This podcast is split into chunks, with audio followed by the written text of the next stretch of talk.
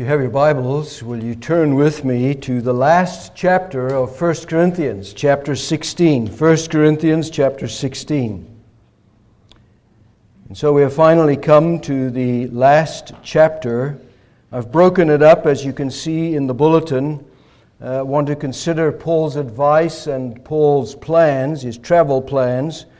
And then, Lord willing, next week we shall take verse 13, verse 14, and verse 22 through 24 to conclude 1 Corinthians. So, 1 Corinthians chapter 16 and beginning to read in verse 1. Now, concerning the collection for the saints, as I directed the churches of Galatia, so you also are to do. On the first day of every week, each of you is to put something aside and store it up as he may prosper, so that there will be no collecting when I come. When I arrive, I will send those whom you accredit by letter to carry your gift to Jerusalem. If it seems advisable that I should go also, they will accompany me.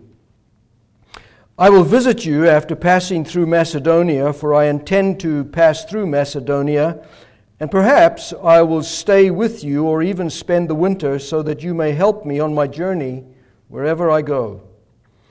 For I do not want to see you now just in passing. I hope to spend some time with you, if the Lord permits. But I will stay in Ephesus until Pentecost, for a wide door for effective work has opened to me, and there are many adversaries. When Timothy comes, See that you put him at ease among you, for he is doing the work of the Lord as I am. So let no one despise him. Help him on his way in peace, that he may return to me, for I am expecting him with the brothers. Now, concerning our brother Apollos, I strongly urged him to visit you with the other brothers, but it was not at all his will to come now. He will come when he has opportunity. Now, down to verse 15.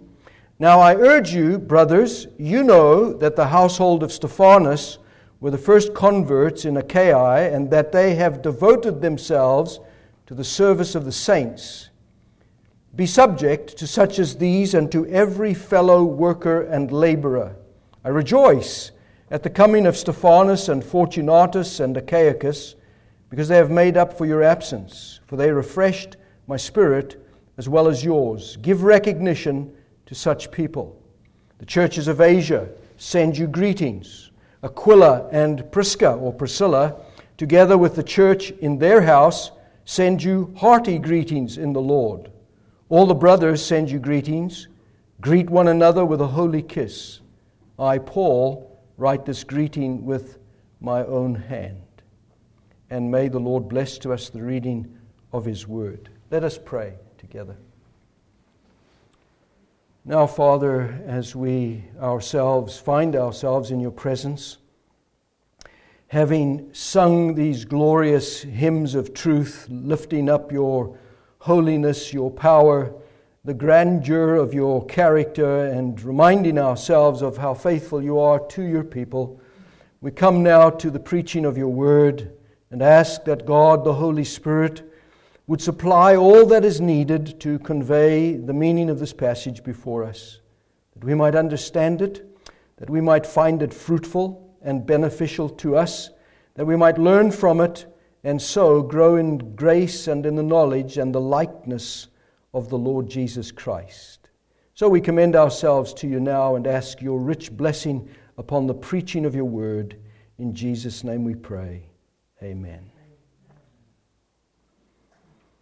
Now, in this last chapter, this closing chapter that we find ourselves in here in 1 Corinthians chapter 16, there's no question the Apostle Paul has some uh, very practical advice to give to the Corinthians, the believers at the church at Corinth.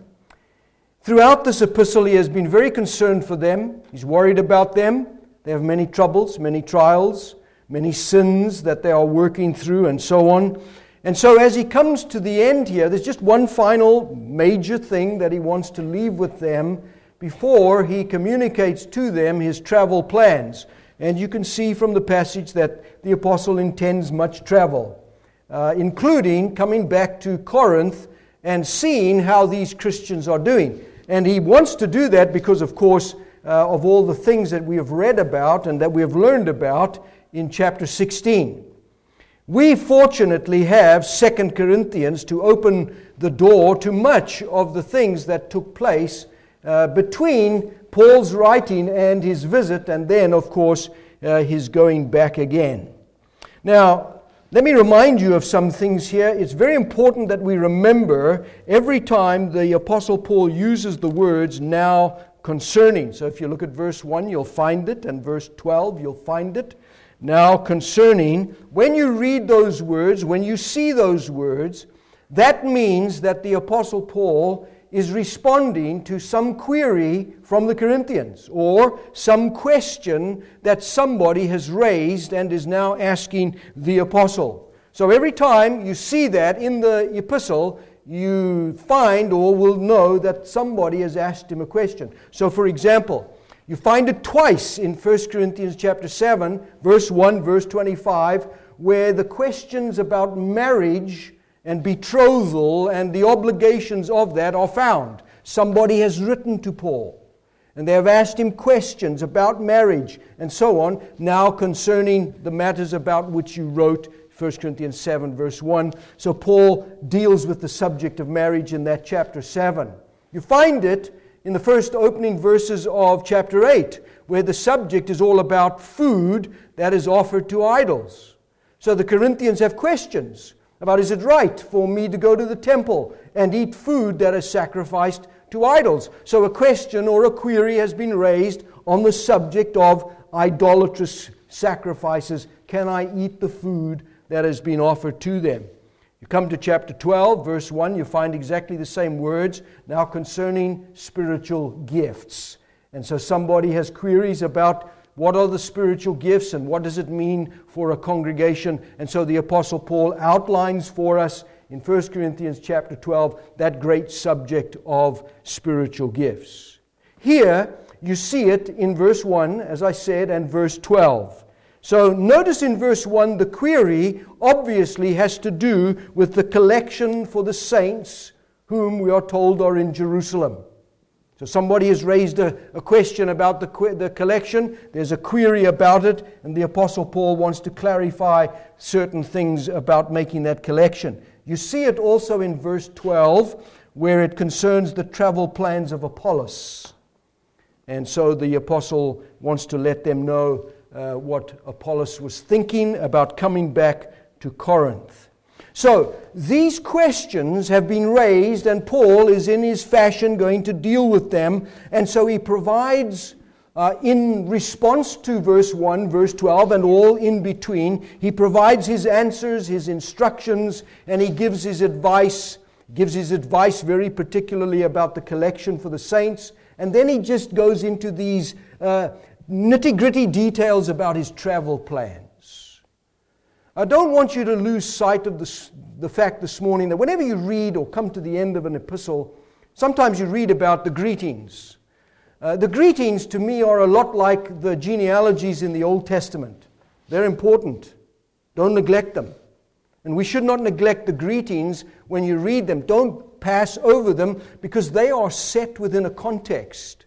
And that context is vital to the life and the ministry and the understanding of this great apostle Paul. So, these questions that have been raised, Paul is going to do a number of things.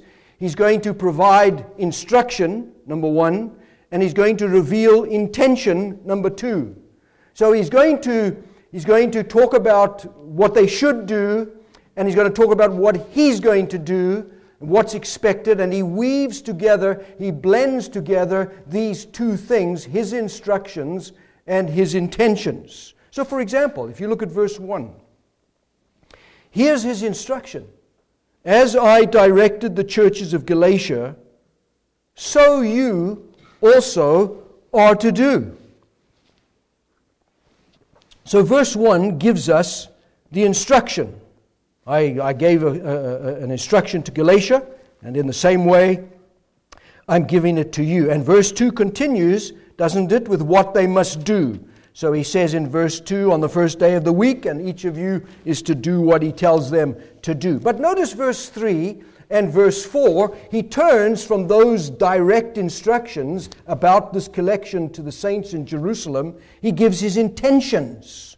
And his intentions are that when I arrive, I will send those. So here's what he intends to happen I will send those you accredit by letter to carry your gift to Jerusalem. His intention also, verse 4, if it seems advisable that I should go, then they whom you've determined to send will go with me. So he's doing this uh, throughout this section. He's giving certain instructions and then he gives and blends his intentions with them.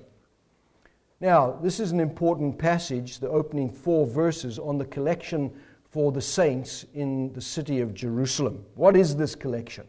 What is it all about? Well, what is the word collection is simply the receiving of some monetary gifts that are made voluntarily. So this is about money, this is about the collection of money. And you'll notice in verse 3 that the apostle talks uh, about your gift. So it's a gift from the church at Corinth for the Christians in Jerusalem. And it's the receiving of money given voluntarily, meaning it's not given by compulsion. Now, you know, the Apostle Paul was the master of being able to tell you to do something without seeming to come across as having told you to do something. And that's exactly what he does here. He just, he just lays before them their obligations, the requirements that they ought to feel for themselves. And he feels so confident that they will do what he says that he even seems to indicate that when I come, if you want me to go to Jerusalem, then I'll go to Jerusalem taking the gift with me as well. So, this collection then is a very significant thing because many times we have, you know, ladies might get together and have a, a, a, a collection for missionaries. Mean, we do it for, for the children uh, at the end of the year, right? We've been collecting now, month of January, month of February. We gather together certain items and we send those at the end of the year to all these children. And societies, missionary gatherings do this all the time. But this is not a collection of blankets. This is not a collection of shoes. This is not a collection of food products. And, may I dare say, this is not even a collection of the copies of Paul's New Testament letters. How profitable that would have been. But that's not the collection that Paul is engaged in asking the Corinthians for here. No, this is to be a monetary gift, a collection of money. And it's not just any collection of money, but specifically, if you look at verse 1, he says in verse 1 concerning the collection for the saints. And then if you look at verse 3, he gives the destination. When I arrive, I will send those whom you accredit by letter to carry your gift to Jerusalem. So now we know this is a, this is a gift, a collection, money for the saints and the saints in Jerusalem. That's what this collection is about. So this is a gift. This is a monetary gift. Uh, you might call it a benevolent offering that's taken up, uh, that is given for believers. And notice the phrase, don't miss the phrase, the saints. Whenever you read about the saints, in the Bible, that's just simply a word that refers to God's holy ones, those who are set apart unto God. So he means believers in the Lord Jesus Christ, he means Christians that are in Jerusalem. And what Paul wants to tell them is that this gift, this monetary gift that is to be made voluntarily, has to be prepared for and then has to be collected. So that when he comes, it's not as though he's going to be uh, caught by surprise and they've done nothing. No, Paul's intention is to give them forewarning, to prepare the gift, set it aside, so that when he does come, they are able to then forward and send it on to the saints at Jerusalem. Now, he's already done the same thing, he says, to the churches at Galatia. And the churches at Galatia, those churches that we find on the first missionary journey of the Apostle Paul, he has given them similar instructions for the collection for the saints at Jerusalem. So, just as I told the churches of Galatia, so too Paul says, I'm telling you here in Corinth for the churches, uh, the church in Jerusalem. So, we know from this writing of the Apostle Paul that the Galatians themselves were already engaged in taking up this collection so that the Apostle Paul, in all of his travels, might be able to gather these funds together and then have them delivered to Jerusalem. Now, having said that, he tells them how to go about it. Uh, there's, there's a plan. And notice his plan. You look at verse 2. How do you go about gathering this collection? He tells them three things. Number one, when to gather it. Number two, what to gather. And number three, why they should gather it. So look first of all, first of all at the when. When should they gather this? He says on the first day of the week. On the first day of the week. What should they do on the first day of the week. Look at verse 1 and 2. He says, sorry, verse 2 on the first day of the week, what should you do? Each of you should put something aside and store it up as he may prosper.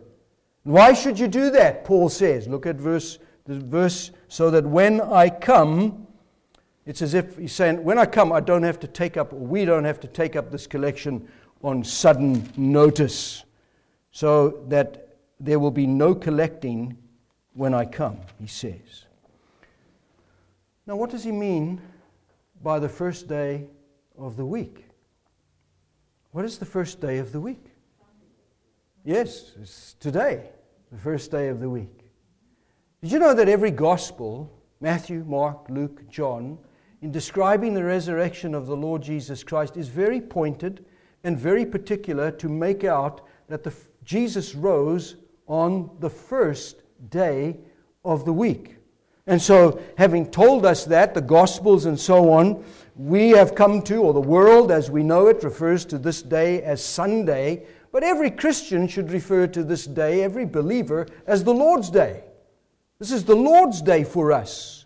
This is not just Sunday like another day, Monday, Tuesday, Wednesday, that the world looks at, but we look at this, wor- this day differently. This is not just any ordinary day because the scriptures tell us this is the Lord's day, and the Lord's day is vitally connected, the scriptures teach us, to the first day. So, what is Paul revealing to Corinth? It's obvious that he has told the Galatians a similar thing that on the first day of the week, obviously, when they come together as a church, when they gather together, whether you're Corinthian, Ephesian, Thessalonian, Philippian, what, Philippian, whatever it is, Roman, whatever you are, wherever you find yourself, Paul is revealing to the Galatians, to the Corinthians, that on the first day of the week, this is what they must do. So when they meet together on this day, for worship. This is not just a meeting for the collection, but on the day when they gather together, the first day of the week, on the Lord's day, that then they should take up this collection every first day of the week. And the Lord's Day, of course, as I said, is this very significant day because it is the day of resurrection, the day of new life, a new day for worship.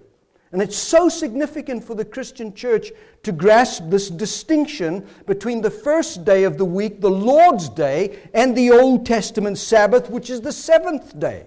And there's no question in the New Testament that the first day has eclipsed in importance, in significance, the seventh day. And the first day, of course, without question, involves, because of the moral law of God, found in creation, the Sabbath rest of God Himself, that the first day involves, yes, this principle of Sabbath, which is simply the principle of rest. And it is replacing, there's no question, the Christian church has significantly, correctly, no doubt about it, replaced the seventh day with the first day. Because the Sabbath ultimately is about setting aside a day, a day in principle for the worship of God. And it's not just the day, seventh day, sixth day, whatever, but it is that principle that is found within that we are to engage in on that day. Moreover, the obligation for the Christian on the first day is because we know from the scriptures, without exception, in the epistle to the Hebrews and so on, that there was the demolition of the old covenant, ultimately by the destruction of the city of Jerusalem in AD 70. No more temple, no more sacrifices, no more priests no Levitical system ever again because Jesus is the fulfillment of the shadows and the copy. So Christ is the fulfillment, Christ is the reality of a shadow, and that was what we find in the Old Covenant. So Jesus himself, as the mediator of the New Covenant, inaugurates this new covenant which completely obliterates and takes away any necessity for the laws of Israel as we find them in the Old Testament. I love the new covenant, don't you? Because Jesus is at the heart of the new covenant. The, the Lord Jesus Christ, of course, is shadowed and prefixed and typed uh, in the old covenant, but the reality and the substance of what it means to be in Christ, union with Christ, is because of this new covenant relationships. There's no question then that from Paul's perspective, Christians are gathering on the first day. They are gathering on the Lord's day, as we find it in Scripture. And you remember when he came to the city of Troas with Luke on his missionary journey, that they stayed there for seven days. And the text says that on the first day, when we gathered together to break bread, when we gathered to do that which is obligated upon us in the institution of the Lord's Supper, Paul says, we did that, we looked for that only, of course, on the first day. So it is the practice of Christians, has been for centuries. It is the principle of Scripture that the first day is important for us because Jesus rose from the dead, has brought in himself and new life. And we find the Apostle John, don't we, on the island of Patmos, that on the Lord's day I was in the Spirit. I was worshiping God. Revelation 1, verse 10. So, when Paul looks at Galatia and when he looks at Corinth, he sees churches. There's the bride of Christ. There is a New Testament church. And as they are incorporated and as they are gathered together on the first day of the week, Paul says, This is what you have to do. You take up this collection, and that's what he's telling the Corinthians. Now, I want you to notice some things that are important for us as Christians this morning about giving, which we have done this morning for ourselves. Uh, some Christians take this passage as the passage that means that every church must take up an offering because this is what Paul does here. Now, there's truth to that. There is a connection that we ought to do that. But we all understand that we ought to be giving to God, not only of ourselves, but of that which God has blessed us with. Not only that, but this is the perfect occasion on every Lord's Day to give unto the Lord that which we want to give to Him. Why? Because it's necessary to bring about the function, the building, the lights, and so on. All of those things are sustained by God's people. And so this is what we do. But Paul tells the Corinthians two things about this offering that I want you to notice. First of all, it is private. It is private or personal. Look what he says. Each, verse, uh, verse 2, each of you is to put something aside and store it up. Remember what the Lord Jesus said, right, in Matthew chapter 6? Don't let your left hand know what your right hand is doing. When you give, give in secret, right? And your Father who sees in secret will reward you. So let your giving, Matthew, Gospel, Jesus says, be in secret. So each of you, whatever you have, Paul says, you are to put something aside and store it up. It's private. It's each of you, notice. Secondly, he says, it is as you prosper, or to put it simply, as God has blessed you as God has blessed you. Now, you know, some people are on fixed incomes. They get paid on one day of the month, or some people are twice in a month. Some people are paid week to week. Some people are paid day by day, right? There are many people who live hand to mouth and day by day. First century, it was no different. Probably they got paid as they engaged daily in business and as they sought to live and keep alive. Now, I want you to notice Paul does not tell the Corinthians how much they are to give. This is an important principle, dear congregation, because it is a private determination you get to decide. You decide, each of you, he says, as the Lord has prospered you.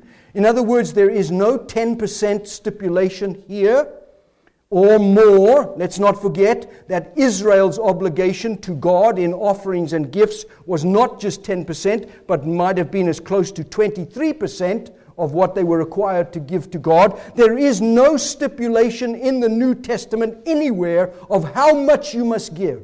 Now, many Christians operate on 10%. If you wish to do that, that's fine. If that's your determination, that's fine. But you can't force that on somebody else because the New Testament doesn't say anywhere that you are obligated to give 10%. So it's not the teaching of the New Testament that you should give 10%, nor is it the teaching of the New Testament that you give tithes.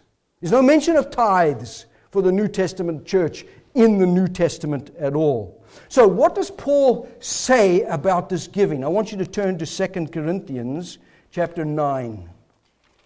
2 Corinthians chapter 9 and verse 1 through verse 7. 2 Corinthians 9, verses 1 through 7. Now, bear in mind, this is after the first letter, okay? This is the second letter, so this is subsequent events.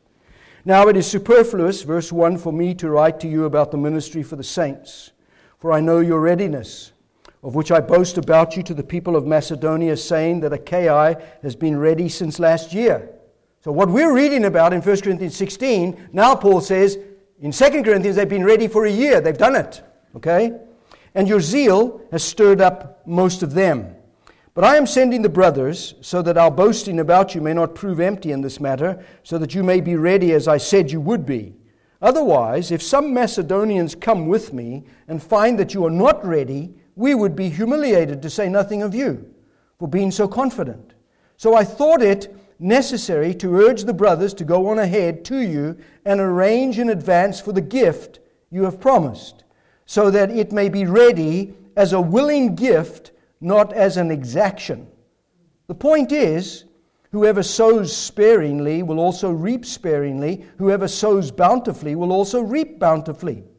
Verse 7 Each one must give as he has decided in his heart, not reluctantly or under compulsion, for God loves a cheerful giver. So notice verse 7 there in 2 Corinthians 9. Number one, you give as you decide in your heart. This is a private matter. It's in your heart. You have made this determination. You give as you decide. Secondly, he says you give willingly. So you don't give reluctantly. You don't give under compulsion, but you give willingly, he says. And his third reason is because God loves a cheerful giver. God loves someone who gives willingly, joyfully, cheerfully. So you can see here that there are two things that we have at hand. First of all, the giving that the Corinthians are to engage in was a personal, private determination. Each one of you is to set aside something. It's not stipulated by Paul, but you are to give as God has decided, or sorry, as you have determined, as God has blessed you, as God has prospered. And in verse 7 of 2 Corinthians 9, there is this idea of privacy and there is this idea of prospering because he says, You give as you decide, you give willingly, and God loves it when you give cheerfully and joyfully. So, there are some principles for us to learn here. The biggest principle you can ever learn about giving is simply it is never about how much you give. Ever. It is never about how much you give, but how you give.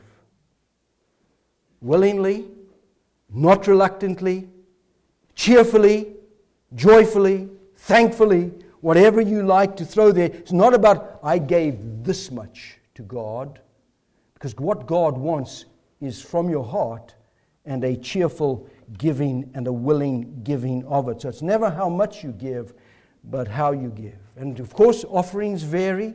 They vary in size uh, simply because each of you, each of us, should determine what we must give. Now, Paul, he wants the Corinthians to follow this advice so that when he comes, he won't find it necessary to use some kind of force to drag this collection out of them. So he's giving them an advance warning. He's very good at giving advance warnings, the Apostle Paul. He does it in the epistle to Philemon, doesn't he? He tells Philemon all these things about, about what he expects from Philemon because you want to do it unto the Lord and for the glory of God and so on. So he, he, he couches our obligations under the big umbrella of our obligation to God. And that's what he's doing with the Corinthians here. So he wants them to follow his, his advice so that when he comes, he doesn't have to force them to make this or to fulfill their promise that they have already promised that they're going to take up this collection for the saints in Jerusalem. And he does that. Notice verse 3 and 4. He promises his own support. He says, I'm with you in this. So he says in verse 3 When I arrive, I will send those whom you approve of, you accredit, by letter. So um, will, will, the church will either write a letter or I'll write a letter, but we will send them, whoever you decide, by letter to carry your gift to Jerusalem. And if it seems necessary or advisable that I go, he says, I'm prepared even to do that. I'm prepared to go with whomever you decide you should send and so he's promising his support. So you must send a delegation. You must send it with letters about what it is. And Paul says, I'm even prepared to accompany them if that's the case. Now, why does he do that? Because it suggests to us security and travel, and it suggests to us protection from corruption and abuse. You remember the money bag used to be in the hands of Judas Iscariot, and the Bible says he liked to help himself to what was in the bag. There's a great temptation when you have a lot of money and you're traveling with it, perhaps to engage in using it for your own ends. Paul says, We're going to prevent that. We'll travel with brothers, we'll travel with letters. They might even have stipulated the amount that was coming to Jerusalem, so there'd be no problem when it arrived in Jerusalem. And he even, if you look at verse 6, sorry, verse 5, uh, he connects his future travel plans with that collection, doesn't he? He says, I'm going to visit you after passing through Macedonia because I'm intending to do that. And in verse 6, he even anticipates that the Corinthians would provide him with some support at the end so that you may help me on my journey wherever I go. So far, so good. But the real question is why must you take up a collection for Jerusalem? That's the, the, collection, the, the, the, question. Why are you making this collection for the saints, for the church, for the Christians in Jerusalem? Well, the answer is found in Romans chapter 15. So let us turn to Romans chapter 15, verse 22. Romans chapter 15 and verse 22 through verse 28. Romans 15 verse 22. Paul says, This is the reason why I have so often been hindered from coming to you. That's the Romans. But now, since I no longer have any room for work in these regions, and since I have longed for many years to come to you, I hope to see you in passing as I go to Spain. So these are his travel plans, right? And to be helped on my journey there by you, once I have enjoyed your company for a while at present, verse 25, however, I am going to Jerusalem bringing aid to the saints. For Macedonia, that's, by the way, the Philippian church, the Thessalonians, right? The province of Macedonia. The Macedonians and the Achaia, that's the Corinthians, have been pleased to make some contribution for the poor among the saints at Jerusalem. They were pleased to do it. Indeed, they owe it to them For if the Gentiles have come to share in their spiritual blessings, they ought also to be of service to them in material blessings. When therefore I have completed this, have delivered to them what has been collected, I will leave for Spain by way of you. So, verse 25 says, bringing aid to the saints. I'm going to Jerusalem, Romans 15, 25. I'm going to Jerusalem, bringing aid to the saints. And in verse 26, Macedonia and Achaia have been pleased to make some contribution for the poor among the saints at Jerusalem. So he tells us the saints in Jerusalem were experiencing poverty. They were poor, they had nothing. You know, remember back in Acts chapter 11, when Paul and Barnabas were in the church at Antioch, the church in Jerusalem was suffering because Agabus had foretold about the great famine that would come in the days of Claudius the emperor and they were experiencing that famine. So Paul and Barnabas from the church in Antioch went to Jerusalem bringing some relief for the saints in Jerusalem. Once again, it would appear that these Jerusalem Christians are experiencing hardship and difficulties, and the Romans 15 points out and confirms that Macedonia and the Corinthians, Achaia, chapter 15, verse 26, had already made their collection, and Paul was with it and traveling to take it to Jerusalem. So when you come back to chapter 16 of 1 Corinthians, in verses 5 through 12, Paul does exactly what he told the Romans in chapter 15. He unfolds his travel plans. So look at verse 5. Let's go through these quickly. in verse 5, he plans to come to Corinth. Why does he plan to come to Corinth? So that he can do verse 3 and 4, right? He can ensure that the collection is ready and that it, it goes to Jerusalem. So he plans to come to Corinth so that he can do that. But first of all, he's going to go to Macedonia. Verse 6 He hopes to stay with the Corinthians for a while so that they can support him in his travels, uh, su- supply some monetary support, whatever it is for Paul as well. He's already told the Romans about their obligation to him to do that in verse 7, the reason why he doesn't come at the present moment is because he sees that the visit would be too short and he hopes to spend more time with them. So you can see how Paul's thinking. When I get to Corinth, I want to be able to stay there. I want to spend some time with them. I don't want the visit to be sh- too short. And the Apostle Paul, like all good Christians, says he'll only do this if the Lord permits, if the Lord wills. Paul makes his plans.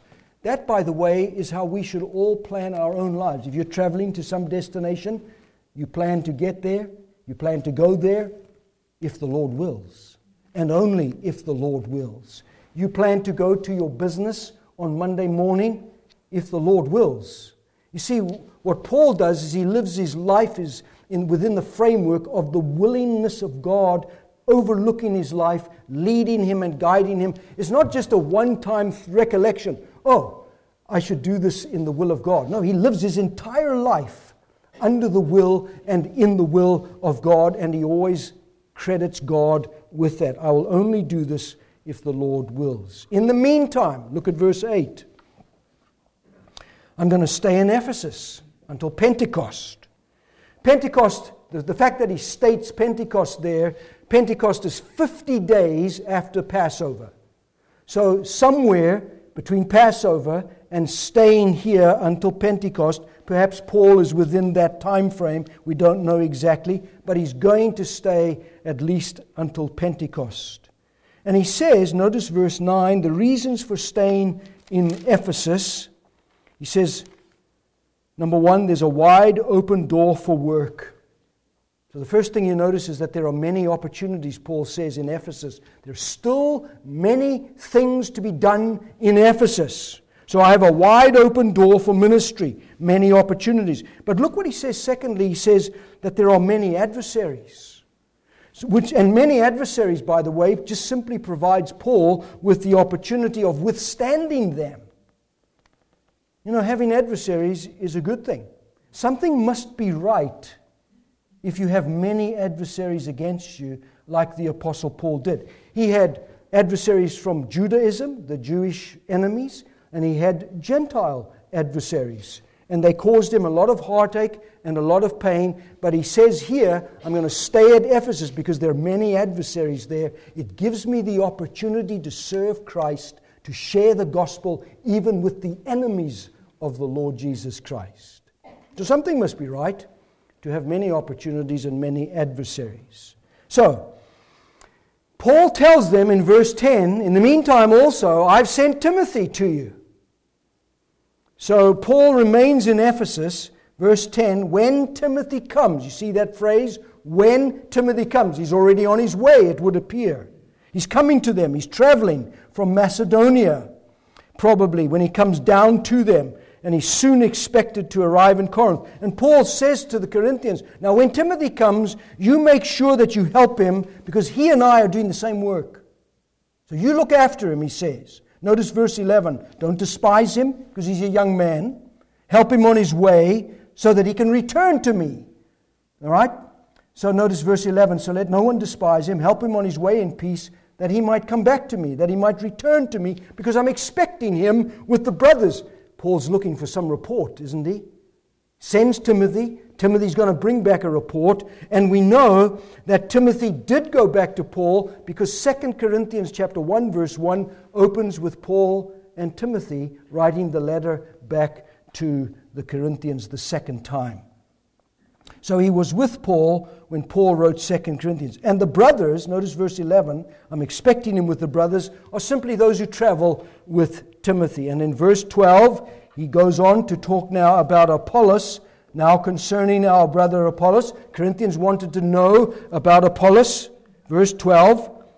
It's important to remember, of course, that the Corinthians valued Apollos. You remember that uh, there were those factions that Paul rebukes them for in chapter 1 of those who said, I follow Apollos, I follow Paul, I follow Cephas. But the apostle Paul, he says this in 1 Corinthians 6 chapter 3, sorry, verse 6, I planted, Apollos watered, but God gave the increase. And what Paul wants to reveal here by talking about Apollos is to show the Corinthians that there's no division, and there's no jealousy on Paul's part between him and Apollos. He's quite prepared to revel in the work of, the, of this man Apollos, who was a great preacher and a great teacher, and he's prepared to tell the Corinthians there's nothing between us, just so that the Corinthians would learn from the relationship between Paul and, and Apollos that they shouldn't divide themselves or have factions. I follow Paul and I follow Apollos. Paul says, to show that, I look at verse 12. I strongly urged him to visit with others. But Apollos, he didn't feel it was the right time to do that. But he did say that when he was able, he would make the visit. So Paul told Apollos, the Corinthians want to see you. Apollos said, it's not, I'm not happy about going right at the moment, but I will go when the opportunity presents itself. Now, having said all that, dear congregation, you know, there's one thing that stands out for me at least in reading 1 Corinthians is that the Apostle Paul knew all about the problems in Corinth. He knew everything that was taking place in Corinth, as we find as we have read through 1 Corinthians. He knew about their quarrels, right?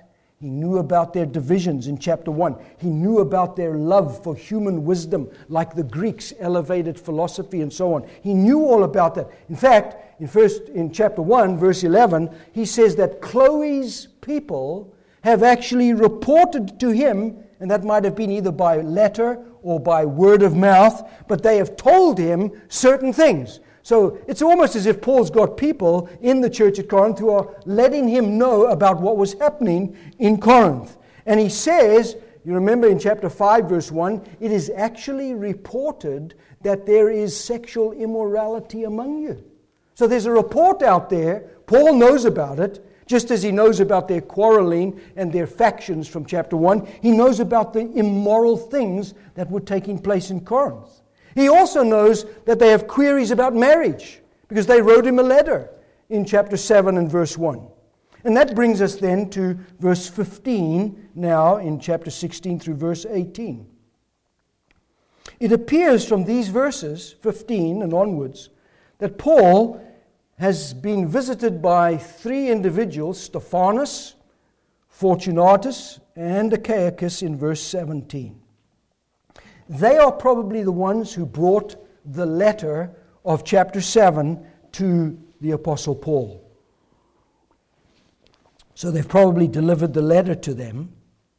These three individuals, Stephanas, Fortunatus, Achaicus, they may have been family relatives, related to each other. Bible doesn't tell us, but verse 15 tells us, I urge you, brothers, you know that the household of Stephanas were the first converts in Achaia. Now, Achaia, by the way, involves Greece and Corinth. It's important to remember that. Paul spent some time in Greece. Remember, he was up Mars Hill, and then from Greece, there were a few believers that came out of that experience. He went on to the city of Corinth, where he was for at least 18 months preaching the gospel. So, these, the household of Stephanas, whoever they were, may have been Fortunatus and Achaicus as well. They were among the first converts, the first believers in Achaia. In fact, in chapter 1, Paul says, I baptized the household of Stephanas. So they believed the gospel and they were baptized by the Apostle Paul. And so from verse 15 and verse 16, they probably were leaders in the church. Because look at verse 15. They have devoted themselves to the service of the saints. And verse 16, Paul says, You should be subject to these as you ought to be to every fellow worker and laborer who works for Christ. And verse 18, he says, They've refreshed me with their presence. They were a blessing to me. And as a result, you should recognize people who are a spiritual blessing to me. And of course, that's a principle I think that applies to all of us. You recognize those from whom you benefit spiritually. Now, this is why I said to you, what can you learn from these kinds of things? Well, let's just start with the greetings, because that's how Paul ends 1 Corinthians, like he ends most of his epistles. So notice, first of all, verse 19 the churches of Asia send you greetings. Uh, who are the churches of Asia? Well, that's Ephesus, Colossae, Laodicea, Hierapolis. These churches that are mentioned together, that's the churches of Asia. So they send you greetings. Then he says, secondly, verse 19, Aquila and Prisca or Priscilla, who, by the way, are well known to the Corinthians, right? Because they were in Corinth when Paul arrived there. And remember, being of the same trade, they were tent makers by trade, chapter 18, verse 1 or 2 of Acts, uh, the book of Acts. They were well known to the Corinthians, and Paul stayed with them, and of course, they uh, were involved in the church at Corinth. When Paul left Corinth, Aquila and Priscilla went with him as far as Ephesus. They stayed in Ephesus, and Paul made his travels on back to Antioch. And of course, now he says, because he himself is in Ephesus, I will stay at Ephesus until Pentecost. He says, Aquila and Priscilla, churches of Asia, they, together with the church in their house, they send you hearty greetings in the Lord. The church in their house. So notice all these churches, the churches of Asia. Not just one church, but many churches. The churches, the church that meets in the home of Priscilla and Aquila, and they themselves sending greetings to the saints in Corinth. And then notice verse 20, general greetings, right? All the brothers, wherever I am, Paul says, they send you greetings. And then he says, greet one another with a holy kiss. What is this holy kiss? Because I don't see much of that happening here. It's just a greeting of affection, isn't it? Now, the ancient world, they hugged each other and gave a kiss on the cheek. We are much more reserved, I suppose, for many reasons uh, in our day. But it really conveys the idea of close connection, fellowship, and affection. And isn't that what should demonstrate who the saints of God are?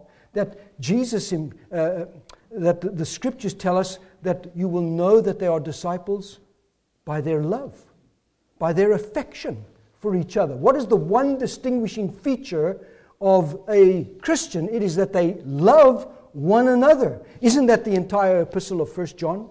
It's all about loving your brother. In fact, you really only prove that you love God if you have love for your brothers and your sisters. So, this is what Paul's saying. He says here, All the brothers greet you. So, greet one another with a holy kiss. Let your affection be known. And then he says, verse 21 I, Paul, I even write this greeting with my own hand. So, dear congregation, what can you learn this morning from Paul's advice and from Paul's plans? First of all, Paul is always the teacher.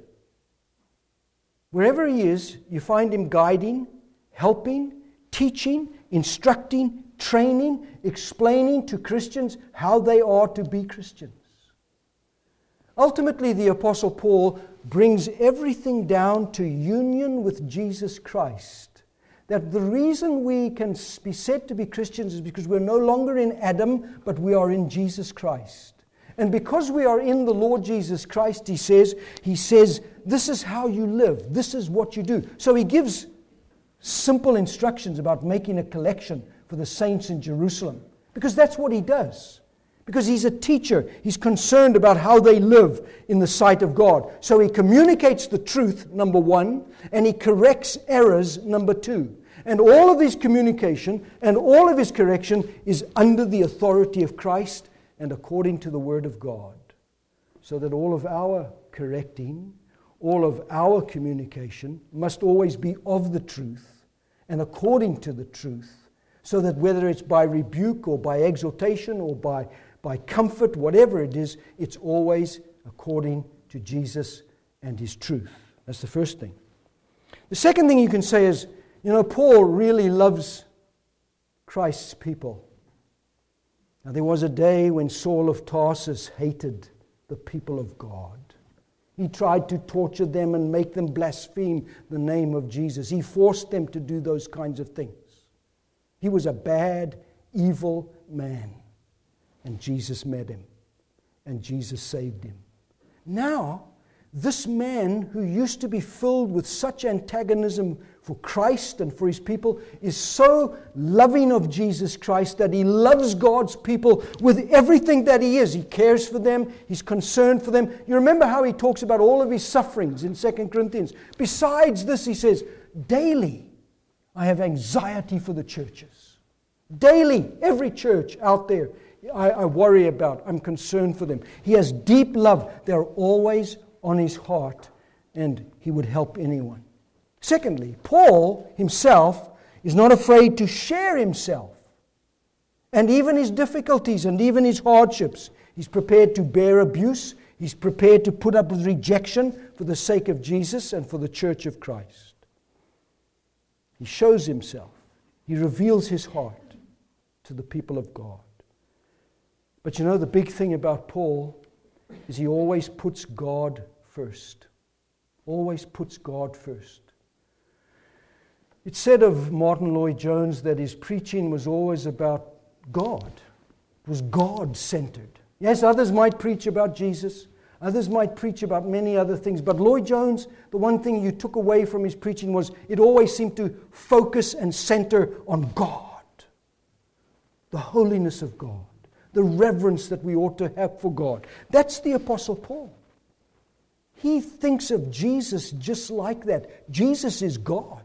Jesus is his Lord. The church belongs to Jesus, not to the Apostle Paul. So he's prepared to put God first, Christ first, in his life, in everything, so that God gets all the praise and all the glory. So here's the life of this man, just revealed in some of the things he says about how he feels for this church. A church that he spent a lot of time building, planting. He was there at the beginning when the gospel came, God told him to stay in Corinth. I've many people in the city who are called by my name. You stay there, you preach. Don't be afraid. Go on testifying. And that's what he did. And the Corinthian church is the result of that. Here's a man's life given entirely to Christ. Is your life, is my life like that? Given entirely to Jesus Christ. Let me leave you with two things. Might be helpful. Like Paul, number one, we must be willing to sacrifice and to share our lives. That costs money, That costs time, that costs effort. Are you willing to sacrifice and share your life? You remember how Jesus, when he walked around Galilee and Judea, he saw the crowds. They were like sheep, he says, what? Without a shepherd. They were harassed. They were troubled. They were, they were worrying about so many things. The Lord Jesus Christ comes among them and He helps them and He heals them. He's willing to share Himself with them, no matter the cost. Even the disciples say, Look, Lord, the day is at an end. Send these people away. Let them find food in villages where they can sleep the night. I mean, they're starting to get a little agitated. What does Jesus say? You give them something to eat. How can we feed them? There's more than 5,000 here. No problem to Jesus to share, to give, to sacrifice himself, which culminates in the ultimate sacrifice of the cross. That's what Jesus is prepared to do for you and for me to sacrifice himself. So I must be willing as a Christian to do exactly the same. Isn't that what Paul's telling the Corinthians? You take up this collection for the Jerusalem saints because they need it and they're poor. And yes, it is a sacrifice and it is going to cost you, but you can determine what you can do, and God has blessed you enough to do it. So share and sacrifice. That's the first thing. Second thing is be willing to serve. Now, the hardest thing of all is to be a servant. Did you know that? Because the one thing that's required of a servant is faithfulness. Or you might serve today, Sunday, but what about next week? What about tomorrow and every single day of your life? Is your life given over to service for Jesus Christ? Because Jesus gave his life in service for you. The Son of Man did not come to be served, but to serve and to give his life as a ransom for many. That's what Jesus has done for us. That's what motivates Paul, right? That's what sends him out as an apostle of Jesus Christ to fulfill his commission because he's burdened with Christ and the love that Christ has for him. Let the love of Christ control everything that we do. Be motivated by the love of God and the love of Jesus. Be willing to sacrifice, be willing to share, be willing to serve. And God will prosper and bless us. Let's pray together. Father, we thank you for your word that you've given to us this morning. Just in this closing chapter of 1 Corinthians, such important little details from the hand of the Apostle Paul that are so important and so relevant to us to understand the man and his life, that we might understand what we as a church should be like. So help us, we pray, to always be affectionate towards one another to always be willing to share our lives and serve one another and sacrifice our lives for the believers, let alone for, the, for our enemies and the world. But let us love one another and so demonstrate to the world that we are Christians by our love. So we ask that the Holy Spirit would help us to understand these things and fill us with Himself, that we might be different might be changed. So we praise you and thank you for these things now. Ask your blessing upon the preaching of your word. In Jesus' name we pray. Amen. Amen. Now, will you take your black hymnals again? And let's turn to number 388, 388. He will hold me fast. We'll sing all the verses. Let's stand together. 388.